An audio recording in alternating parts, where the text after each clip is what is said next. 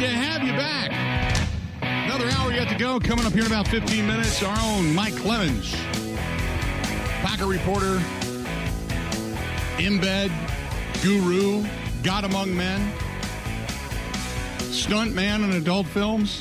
Mike Clemens does it all. He's going to be joining us coming up here in just a little bit. Stay tuned for that as we wrap up the final hour of our uh, week-long Packers Bears Week broadcast. I got an email here. Uh, this is from uh, Dwayne, listening to us in Oconomowoc. Says, uh, hey, unit, thanks for some of the names and some of the scouts. Where can I find the full list? I'd like to know who is scouting for the Green Bay Packers. By the way, you were right. There's a ton of Chinese porn on Twitter. Goodness. That's Dwayne in Oconomowoc listening on the Big nine twenty out of Milwaukee. Um, Dwayne, oh my you God. Can just, the stream right? of constant Chinese porn is amazing. And I, I'll say this. I don't know if it's Chinese porn. I don't know what that writing is. I only looked at it and thought it was Chinese. I could be wrong. I could be stereotyping this whole thing erroneously. So if I am, I apologize. But if you follow, because uh, on, on Twitter...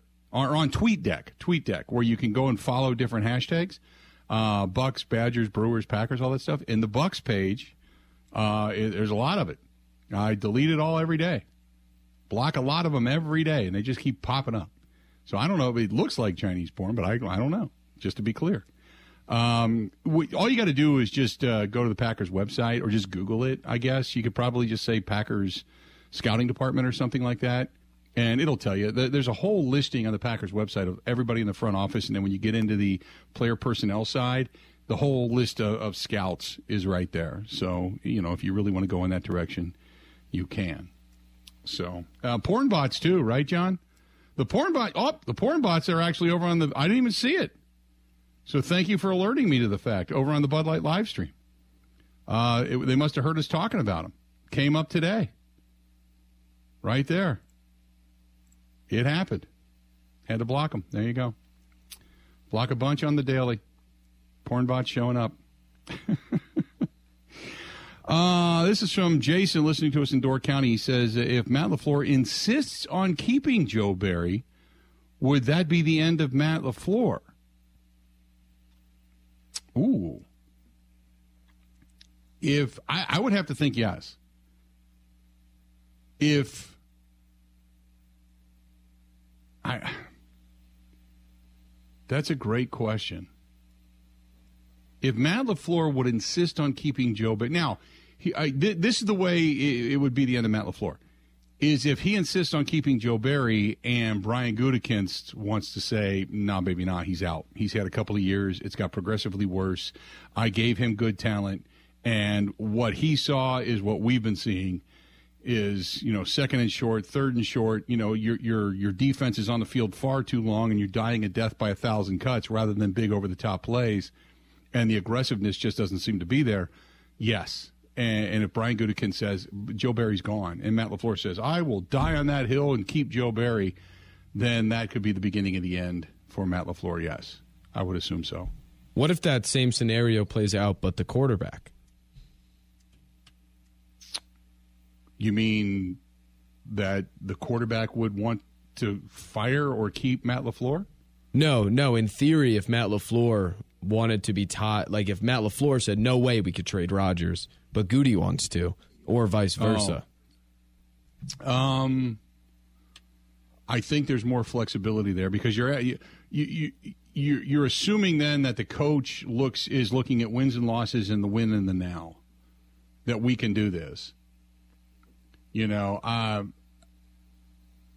he, and, and probably he's been evaluating both sides of talent for a while and knows that wins and losses are, you know, ultimately what's going to get him uh, another contract extension or get him fired. And chances are he's looking at – if that happens, he's looking at Jordan Love going, yeah, this guy's not going to get me the wins. And after coming off a really bad season, we get rid of Aaron Rodgers. I go with Jordan Love, and I'm not winning games again. And this is, we all know this is Goody's first-round pick. No, I'm going to be out the door after this. So he could fight for that because he may know something. But, uh, boy, I it would certainly be a breath of fresh air, wouldn't it, as opposed to the quarterback not being on the same page with the head coach. The, the power dynamic within the organization is just right. It's quite fascinating because, as I said it, yesterday, I think uh, you're not going to find that anywhere else in the N F L. Maybe in Tampa Bay. Maybe in Tampa Bay. Uh, other than that, I don't think you're going to. I don't think you're going to, you know, when you start that, may, um, I don't even think Patrick Mahomes carries that kind of swag. You know what I mean? No, and Andy Reid is at a different stature of coach as LaFleur, and Todd right. Bowles isn't even Bruce Arians. Todd Bowles didn't bring in Rodgers, so right, like right. you would feel that Brady might be definitely above Bowles. Yeah, I, I, I'm trying to think here. Josh Allen, no. Uh, you know, for as good as he is, he doesn't have that swag. Um, D- uh, Dak has a pretty good relationship with Jerry. Uh, Mark says, "What about Cincinnati?" No, no, Joe Burrow. You, you th- nobody's telling the Brown family what to do. Nobody. I will say this: ever since Mike Brown has really relinquished his stronghold on that organization to his kids, who have now kind of taken it over, Katie Brown and, and the host of others. Uh, they've done a lot of really positive things. So even though Mike Brown is technically still the owner and still, quote, in charge, it's he's passed it along. And because I said my parting shot, my last day on seven hundred W L W walking out of Cincinnati before I got hired here and moved into the state of Wisconsin in nineteen ninety-nine was, as long as Mike Brown is the owner of that team, they will never win a Super Bowl. And it wasn't until a couple of years ago as he started to, you know, because he's, God, he, I don't know how old he is. Mike Brown's been around forever. And because uh, remember that shot of him last year in the uh, owner's suite at SoFi Stadium during the Super Bowl? He looked like a homeless guy broke into the stadium. He's eighty-seven. He's, he's okay. So, yeah, he's eighty-seven years old. So he's kind of relinquished a lot of the uh, the power over to the family for that team. But, no, Joe Burrow doesn't have that kind of swag.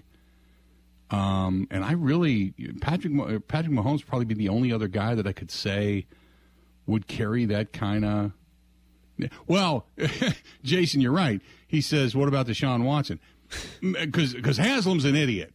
So Deshaun Watson, I'm sure, has a little bit of say, only for the fact that he's got, what, two hundred fifty million dollars guaranteed. So he's going to have a little bit of say there, and Haslam's an idiot, the owner of that team. So, yeah, there. But that's it. There's nobody else in the National Football League that has the say-so, the power, the knowledge, the ear of the front office now, uh, like Aaron Rodgers does. Uh, he's sitting in a premier catbird seat. So uh, I, I'm, that that's just, you know, my thought. Yeah, I think there's a difference between those that make all the money that clearly could have, that a coach could go before they go. Mahomes and yeah. Deshaun Watson could be two of them, but they don't have the influence in in the front office, I figure. Um, Tidbit says, could you ever see uh, Patrick Mahomes throwing his fists in the air and then screaming at Andy Reid coming off of the field? No, but he got into a, a shouting match with Eric Bieniemy. Remember that Andy Reid kind of went over and broke up, and Eric Bieniemy is like Andy Reid's right-hand man. So remember, they did get into that argument earlier this year, but it was like immediately. I mean, Patrick Mahomes came out and said, hey, we're just competing. We're screaming at each other because we want to be heard. We're just competing. I mean, he was the first guy to come out and defuse it. He didn't go, well, you know, it gets heated on the sideline. Uh, you know, he didn't give us any deeply philosophical crap. He just came out and said, nope, nothing to see here. Go away. We just love competing. And then just kind of like, I love this guy. I love his innovation. I love working with Andy and, and Eric. And I mean, he went on and on and on about it. So it, that was a that was a um, that was a, a a highlight on Good Morning Football and Get Up and on E S P N and, and all in Fox. That was a highlight that morning, and by the afternoon, it was diffused. It was done. There was nothing more to see here. Please move on. He did a great job at it. Uh, this was from Ari, who says, uh, shout out, unit, you need one of those big T N F hats. Did you see the the, the, the big uh, Thursday Night Football hats they wear, the big baseball cap to the uh, to the winner? That they give out after the game, Ben? I was far, far asleep by that point, but I've seen pictures. Very I, uh, much I, against it. Uh, I am not a big hat fan. If I did get a big hat, though, I most likely would wear it. I don't know where, but I think I would. I, I don't know where, but I think I would. Uh, I, I think I would have. I'd probably wear it like going to restaurants. And uh, if you remember, uh, there was an episode of The Big Bang Theory where Raj walks into the comic book store and he's got the sweater on that's got a speaker in the middle of it. And he's got the little controller and he's playing these this ominous music and he's announcing his presence with authority. I, I'd do that. I'd walk into restaurants and stuff with that big-ass hat on, maybe speakers sticking out of the hat. I'd I do that. I didn't take you as a Big Bang Theory guy. Oh, I love Big Bang Theory. Really? Oh, yeah. Interesting. Yep, yep, yep. Big Bang Theory all over the joint. Big time. Uh, as a matter of fact, um, I that's because there's like things that I turn on at night when I go to bed that I, I listen to and watch and all that kind of stuff, and that's one of them. You know, so I'll turn yeah. that on. Um, some of this stuff is older, you know, just because it's mindless. But I'm not a person to... I will sit down and, like, watch, like, Datelines and such. Um, stuff like that. But beyond that, I'm usually kind of the... kind of the Big Bang Theory guy or... Um, I used to watch, like, Seinfeld, Cheers, um, you know, um, just uh, just sitcoms, sitcoms that are mindless that make me laugh or giggle a little bit. It's just easy to just kind of turn them on and, and drift. There you go. I just, uh, for those that didn't see it, I, I posted it over on Twitter. I just tweeted it. I'm liking a big hat, big Thursday Night Football hat. There you go. See that? I, I'd yeah, wear that into a restaurant. No, it's ridiculous. I'd be like, I'll have a hamburger and a Bud Light. And then I would have announced my presence with authority. I want a speaker out of the top of it, though, so I could play music. You're already taller than everybody, you know? Yeah. So, so then what's yeah. the point of the oh, hat? That, w- that would make me like nine feet two, though. That'd be awesome, man. That'd be awesome. If I could find some, you know, some Kiss-style boots where they would add another five to six inches of height to me, oh, I'd just, I'd be like Shaq walking through the door. It'd be great.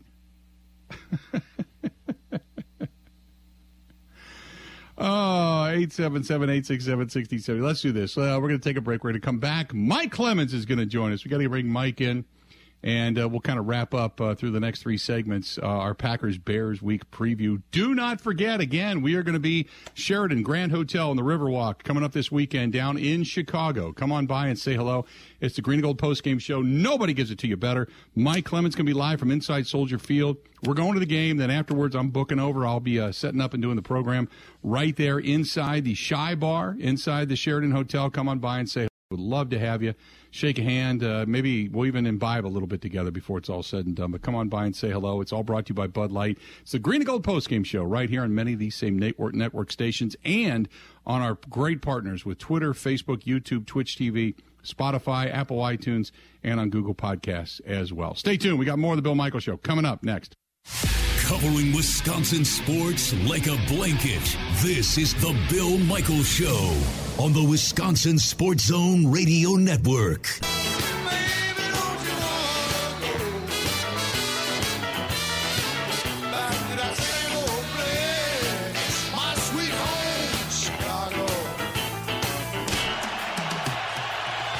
Rodgers snaps it quick.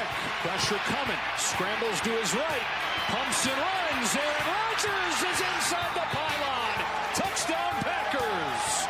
It's Rodgers running for the score. Right on cue, Joe. He had some choice words there for the crowd. Sometimes you black out on the field. in, a good, in a good way. I looked up in the stands, and in the front row, all I saw was a woman giving me the double bird. Well, I'm not sure exactly what came out of my mouth next. There you go. I own you. I still own you. Love Sweet Home Chicago, though, by the Blues Brothers. Oh, good stuff. Good stuff. Uh, good to have him back. Our buddy Mike Clemens now joining us uh, on the hotline. And, Mike, uh, that is something I'm sure every Bears fan remembers. They're never going to forget until uh, Aaron Rodgers is completely gone and out of the Green Bay Packers organization, right? I got news for you, Billy. The uh, Chicago Bears don't forget either. Yep. Uh, we, we talked to Jalen Johnson. He's a defensive back. He remembers the I still own you Aaron yelling that up in the, you know, south end zone. And so he was asked yesterday, do you ever think that uh, Aaron Rodgers would sit out a Bears game with a rib injury or thumb injury? I mean, I never had a doubt he wasn't going to play. I mean, he's he's that type of guy. He's always going to find a way to get in there and play, especially a game like this, on um, the rivalry game. And, I mean, he's a talker. Honestly, I mean, he just, like you said, last time he came here, you were saying he owned us and talking to the fans a certain way. So, I mean, he just he's just a real fierce competitor. Um, and, like, at the end of the day, we got to find a way to get that taste out of our mouth as well. I mean, you got to you got to put in action to be able to stop a talker like that. You like playing fierce competitors? Oh, one hundred percent. Yeah, nah, he, he, he's a good he's a good one. He's one of the best in the league, for sure, at talking and backing it up. So, you know, Aaron Rodgers, I mean, he, he knows what he said and, and how he said it and who he said it to. And, I mean, this is uh, this has always been something meaningful to him going way back, even before he was the starter under center. Well, players are always trying not to put up bulletin board material, but this thing is classic. And we're standing at Aaron's locker, frankly, because we're thinking about all the things that this four and eight Packers team are looking at with injuries and who's going to play and who can and how Rodgers is going to do this. Should Jordan Love do this? And I'm standing and say, wait, I said, wait, this is our first time back to Soldier Field, right? Since uh, I own you. so, right. so that's why when Aaron came to his locker, I asked him that. I asked him this question.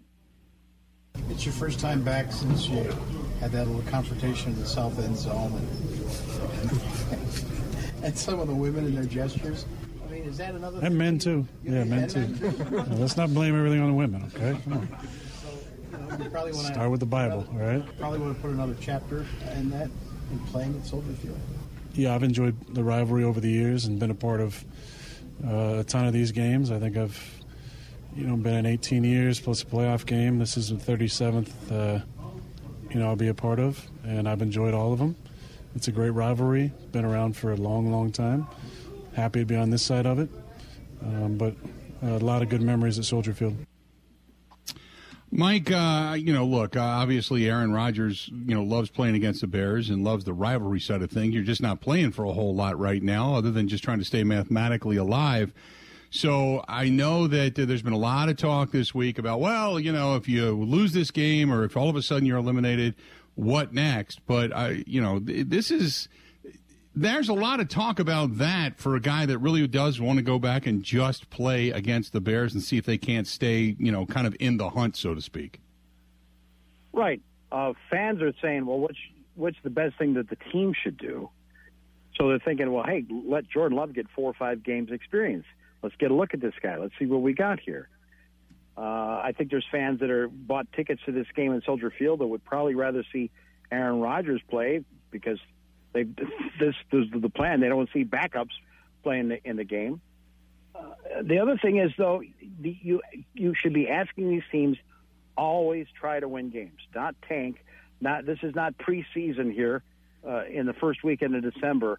And so what gives you the best chance to win? Now, some people might say after watching Jordan Love the other night, maybe number ten is better than twelve, uh, you know, a banged-up Aaron Rodgers. Uh, Jordan Love did just enough to make you want more with his only ten snaps. So, you know, we asked Rodgers, should Jordan Love be allowed to play in the final five, five games of the season? Look, I'd, I'd love to finish the season out, and um but I understand, you know, this is a business, and, um, you know, there's a lot of us kind of older guys uh, who, you know, play a decent amount, who they might want to see some younger guys play. So, you know, hopefully we don't have to have that conversation. But if that conversation comes up, you know, I'll approach that with an open mind and, and uh, you know, without any bitterness or resentment. You know, obviously, like I said, I want to win out, and then we don't have to have those conversations. But, um, you know, I, I understand if we don't, that that's a possibility to have that conversation. The um, the fact that, they, you know, the last few games, Mike, at least we've seen a team that has fought. It's I mean, it's not a team that's given up. I mean, certainly the defense at times looked uh, rather pathetic.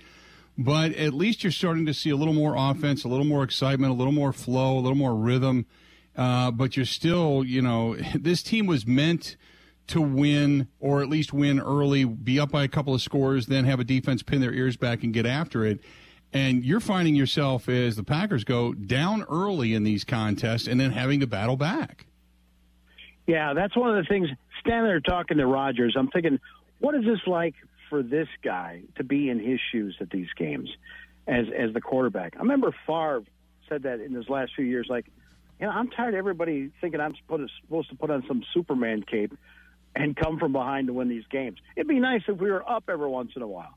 And right. So there's Aaron Rodgers in Philadelphia looking at the scoreboard. They're not even out of the first quarter yet, and he's down thirteen to nothing.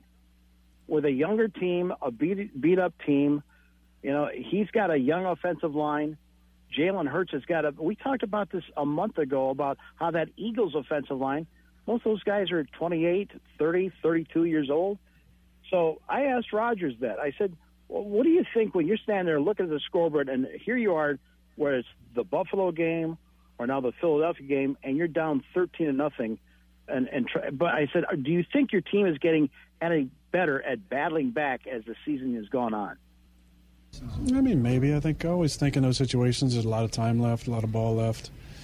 Um, you know, obviously, it, you know, maybe the urgency goes up a tad, but uh, we were able to put together a good drive and score, and then after Key had a nice return, and then fourth and one stop, and next thing you know it's fourteen thirteen. It's a whole different ball game. So a good reminder for us. You know, there's been certain games where we've only had three possessions in the first half, and I think we had three or four possessions in the first quarter. So we knew that game was kind of going to be like that, even though they ran the ball a bunch and ate some clock. Um, we're going to have opportunities to go down and score. I felt, you know, we felt good offensively, just the conversation in the huddle during the T V timeouts that, you know, they, they hadn't really stopped us. We'd only stopped ourselves with a couple of silly uh, plays by me. Um, so... Uh, we felt really confident, and, and I think that was good growth for us, but I mean, shoot, it doesn't really matter if you're not winning. Um, Mike, well, the, the question, I thought it was really interesting. They were talking about the run game, and this continually comes up when you start to talk about the, the – because I know the thumb was an issue, so therefore he wasn't under center as much. They were running some out of shotgun, but there was also a question about the offense being better from under the gun because Aaron Rodgers is so good via play action, and you have to account for that and, and such. I, I know that came up a little bit this week. I know that Aaron Rodgers, whether he's healthy or not, he likes to stand back there in the shotgun. It's fewer steps. He can get a better view of the field pre-snap, which is important to him. He just wants to stand back there in the shotgun and throw all night long. However, we know if you're running the LaFleur offense and you're trying to change the eyes on the linebackers, that starts with misdirection coming out from behind the center when you're underneath the center. Here's the other thing, though. I thought this was a brilliant observation from Tom Silverstein from the Journal Sentinel. He said, watch A J. Dillon and some of those runs in the Eagles game. When Rodgers is in shotgun, it's like the, it's easier for those linebackers to key on Dillon. Dillon, unlike Aaron Jones, who just is a rocket, A J. Dillon needs two, three steps to get going, that steamroller, before he can start just running over people. And so he noticed that when Aaron Rodgers is under center and has to come back, that gives A J. A J. Dillon those two or three steps to get up to full steam when he hits the line. And, you know, this is where when this offense has struggled this year, you got a first-year offensive coordinator in the N F L. It's not like he's been an offensive coordinator at college. A young guy in Adam Stanovich. He'd been your offensive line coordinator. He's still got a young head coach. Are these guys seeing that? And LaFleur was asked that question. Wait, would it be better for, on the A J. Dillon runs that the quarterback is under center? Yeah, no, and, and I think in instances, I, I think it's it's so dependent each and every week on who you're playing, you know, what the plan is in that regard. But um, certainly I, I've got confidence whether we're in the gun or under center with him. I do think there's probably some things he does a little bit better than others, just like most players, and that's our responsibility as coaches to try to get those guys in those situations so that they can really accentuate their strengths. Let's do this. Uh, we're towards the bottom of the hour. Let's take a quick break. We'll come back. We got Mike Clemens on board. We got a couple of segments yet to go. A lot of discussion. Packers, Bears week. Reminder coming up immediately following the game on Sunday. Mike Clemens and I, we're going to be in Chicago. It is the Green and Gold postgame show live from the Chi Bar inside the Sheraton Grand Riverwalk Hotel down in Chicago. Come on by and say hello. It's the Green and Gold postgame show live immediately after every Packers game, but we're going to be live in Chicago this coming weekend. Stay tuned. We got more after this. Covering Wisconsin sports like a blanket, this is the Bill Michaels Show on the Wisconsin Sports Zone Radio Network. Yeah, that's a that's a hell of a question. That's a hell of a question. We're not going to go down that road. So um, again, if I thought there was an issue there, then I then I would certainly we'd make the change. But we work as a staff and collectively, we're we're all in this sucker together, and you know. It's never just one person. It starts with myself, and then it goes to our assistant coaches, and then our players, and we're all in this together. And it, it's not just one person. I don't know. This is the, that was by far our worst tackling performance that I've seen here. Tell me lies, tell me sweet little lies. Um, he doesn't want to address it again. Will you fire Joe Barry? No, no, no, no. Uh, maybe not in season, but man, oh man.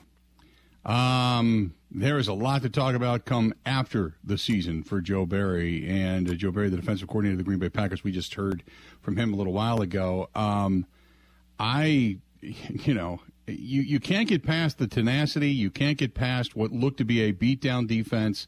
The fact that just the fundamentals of tackling suddenly escaped them. And I know Joe Barry, Mike, kept going, well, you know, fifty attempts. I mean, as if to justify twenty-two missed tackles because they ran the ball so much. I, I wanted to gouge my eyes out at that point. Matt LaFleur wanted to move on from Mike Pettin, and his first guy that he talked to was Jim Leonard from the Badgers. And Jim's wife loves their life in Sun Prairie, the family there, the university situation, and they opted to stay with Wisconsin. And it looked like, you know, he was going to get that head coaching job, but that changed. Great interview with Matt LaFleur today, by the way. Appreciated that. Thank you. Uh, And so then LaFleur, he also talked to that guy that ended up going to the Broncos as defensive coordinator. So he called on Joe Barry, a guy that he'd worked with at Washington Redskins and the Rams. Now, you know, Joe is he's he's had a, he's been up and down, but he's a dedicated football guy. When he first got to Green Bay, he was so much more warmer and made connections with the players. They were calling him Joe B. But you got into this season, and Jair Alexander seemed to want to freelance. Didn't understand what the scheme was against the Vikings. And now Joe Barry's also lost. He's lost his best pass rusher in Rashawn Gary. I saw Eric Stokes, his fastest corner, in a wheelchair yesterday at his locker because the right leg is all bandaged up after apparently some surgeries and those kinds of things. So, you know, he's lost some of those players, but it doesn't seem like the guy either makes corrections or seems to understand what what adjustments teams are making on him. And so he was asked, he, this is the thing. LaFleur may say, Bill, well, we're not going to make any changes. But when I, when the head coach comes out five minutes later and says, you know, uh, yeah, we had twenty-two missed tackles in the game against the Eagles, a game that we had ten days to prepare for after the mini-bye, after the Thursday night, uh, uh, you know, uh, Titans game. And so a reporter asked Joe Barry, I don't think I've ever seen a head coach say that a team had twenty-two missed tackles. Here's what Joe said. Yeah, no, I mean, there was a lot of, uh, I don't know if I've ever played a game that there was fifty runs, you know, so, um, but it was, uh, it was, it was, and that's the thing, it wasn't, you know, one guy, it was, you know, um, it was everybody, you know, missing one, two, three, um, so it was just it was, it was a bad deal, and uh, you know that that's the the only thing that I know to do, and what we do as a coaching staff here is that uh, you know we got right back to the fundamentals and the, and the details of it, and uh, as we've talked about many times in here, um, both when we've been tackling well and you know when we have a poor performance tackling, you know. Um, You just got to go back to the basics and the fundamentals in, in practice and an individual. Um, as we've said, you know, you, you don't tackle live um, at any point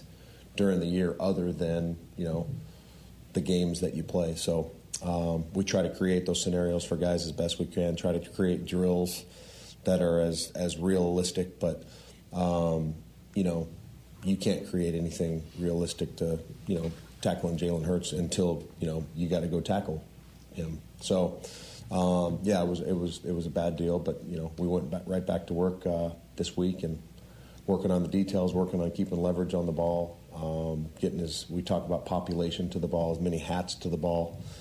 Um, you know, when you're dealing with a great player, if you do miss a tackle, you know, you got that second, third, fourth, fifth guy there. Um, you know, just relentless effort to the ball. So, um, but yeah, it was it was it was a, a bad display of tackling, no doubt about it. Mike, it is beyond belief to me when he says you do not tackle in season. Yeah, I, you know, I, I mean, I know there's only so many padded practices and hitting practices and that kind of stuff. I get it. But when you are that fundamentally inept, man, you, you got to figure something. I mean, I know he talks about drills. Well, there's nothing we can do until we're on the field. But there's got to be something that just gives guys a different pep in their step and, and a different tenacity, man. That yeah, wow, the excuses for what they can't do is amazing. So I don't think a defensive coordinator, Bill, in the National Football League has to justify his job in a press conference. But I and I and I don't think if he's got solutions, he doesn't have to deal that card. But this guy's not even pointing out the problems. And and and you know, it's his M O at these press conferences to compliment everybody. He compliments all his players. He compliments the opposition. He, you know, talks about all of their great talents. And at the end of the day, if Bill Belichick only says yes and no at his press conferences, the fact is if he has a bad game, it gets fixed the next week. And I don't think anyone could say that the Packers' defense seems to be fixing things or improving week after week. Regardless, they get they get flashes from Keisean Nixon and Rudy Ford, and that's great. So then here's the other question. It's just like, you know, what – as a defensive coordinator, forget about whether it's morale or effort or – and LaFleur says that these guys are in position pre-snap. So what happens after the snap, I don't get it. But LaFleur was basically asked, you know, what do you think you could do better as a defensive coordinator in Green Bay? When it goes this way for a defense with such high expectations, obviously a lot of responsibility, right or wrong, is – put on the coordinator. We're not sure. Behind the scenes, but I'm curious what, what you think have maybe been your shortcomings in this season or things that you might have done differently if you could go back and start the season again. Oh, I'm, I mean, I'm a, I'm an, I am a process-driven person, and one thing that you know about me is that it's I'm, I'm all about consistency. Um, I'm going to show up exactly the same way every single day, um, and I'm going to preach the things that I believe in. I'm going to bring energy every single day. Um, and the last thing that I'll ever do is second-guess anything. Um, of course, there's sometimes that, you know, definitely throughout a, a, a game, for example, you wish you have a specific callback. Um, but as far as second-guessing things, I'm not, I'm not wired or built that way. Um, I believe in this group still. Um, I believe in our process, the way we prepare. Um, and sometimes, you know, in a process, the, the results aren't going to be what you want. Um, and then you just got to go back to the drawing board and you just got to work a little bit harder. You got to, you know, maybe stress a few things a little bit differently. Um, but as far as the, the, the process and those things that I believe in, you know, that, that's never wavered with me. Um, the I guess the bright spot coming out of the Eagles game, Mike, is that uh, we continually see Keisean Nixon Uh, become some kind of a return specialist, and really more. I, I'm I, you and I talked about it last week. Like, where was this guy? Why did they not know he was on the roster? Five returns for one hundred seventy-two yards against the Eagles. He had one that was kind of muffed. And now here's the difference. Here's the point and counterpoint. You talk to Rich Bisaccia, your special teams coordinator, and say, hey, you know, there was some great stuff there, but how come your guy is returning some of those kicks five, six yards deep? And you hear you hear the coach and the head coach both explain. They give you an example. They don't give you the playbook, but they give an example on one play as to what their philosophy is. Here's Bisaccia. We do. We have some parameters going into the game. Now, we got into that game, and, you know, we just felt like we were blocking blocking them pretty good and thought we could help set our offense uh, in that situation, in that game. And so we kind of we moved the parameters back a little bit, you know, if you will. But it's a learning curve for him as well. You know, I think we lined up way over to the one side on one, and they dropped it in there over on the on the right, you know, so he's got to understand where to line up on, on some of the different calls. But um, there are parameters going into the game. They can change as the game goes on. We had a lot of confidence going into it. I think Rich told me we were going to be aggressive, and I was, I, we were like, go for it. So, yeah, no, our, our our whole return unit did a great job of making their blocks and creating space, and then Keisean was, was hitting the right holes. And so hopefully we'll get continue to get not too many more opportunities, but, you know, one a game would be great. Well, you'd like to be able to say that that's going to be something that's consistent, because at least special teams have come on and played better as the season has gone on, Mike, no doubt. So the Bears, you know, even though they've depleted, they're, they're rebuilding and they're giving up some players. Um, you know, Matt Eberflus is a defensive coordinator from the Colts. He's their head coach. He brought in what he calls the HITS principle, the HITS principle, which stands for hustle, intensity, takeaways, and playing smart.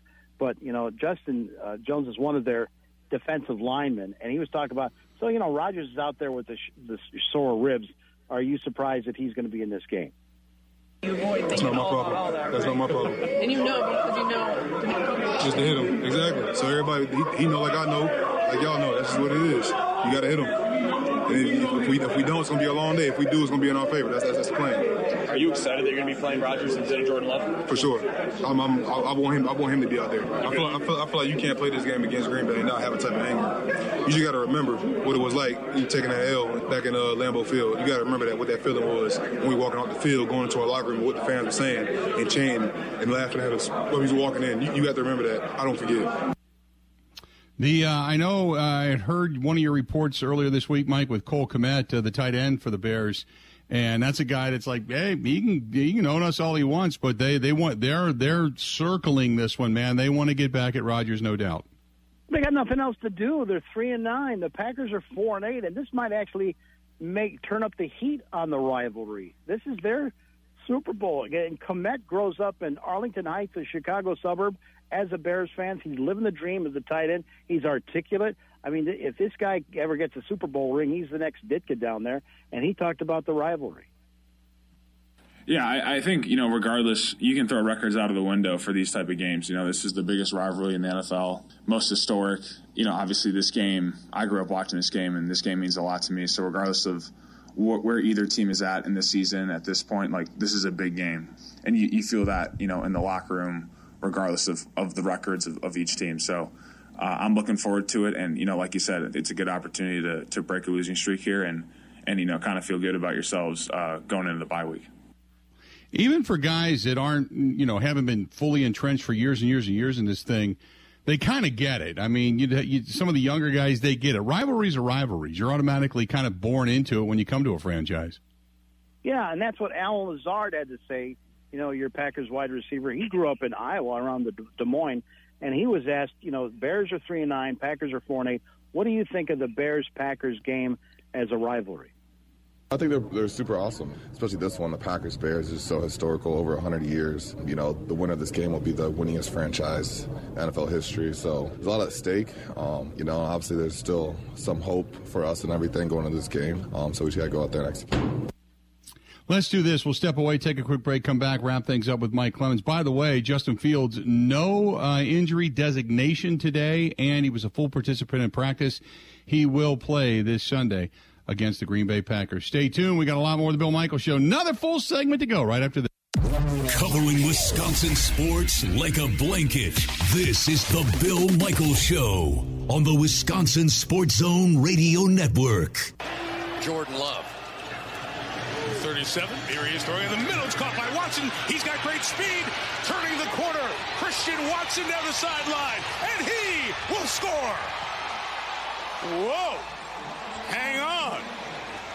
Love to Watson, to a one-score game. I take a lot of pride in my speed. I think that's a big part of my game.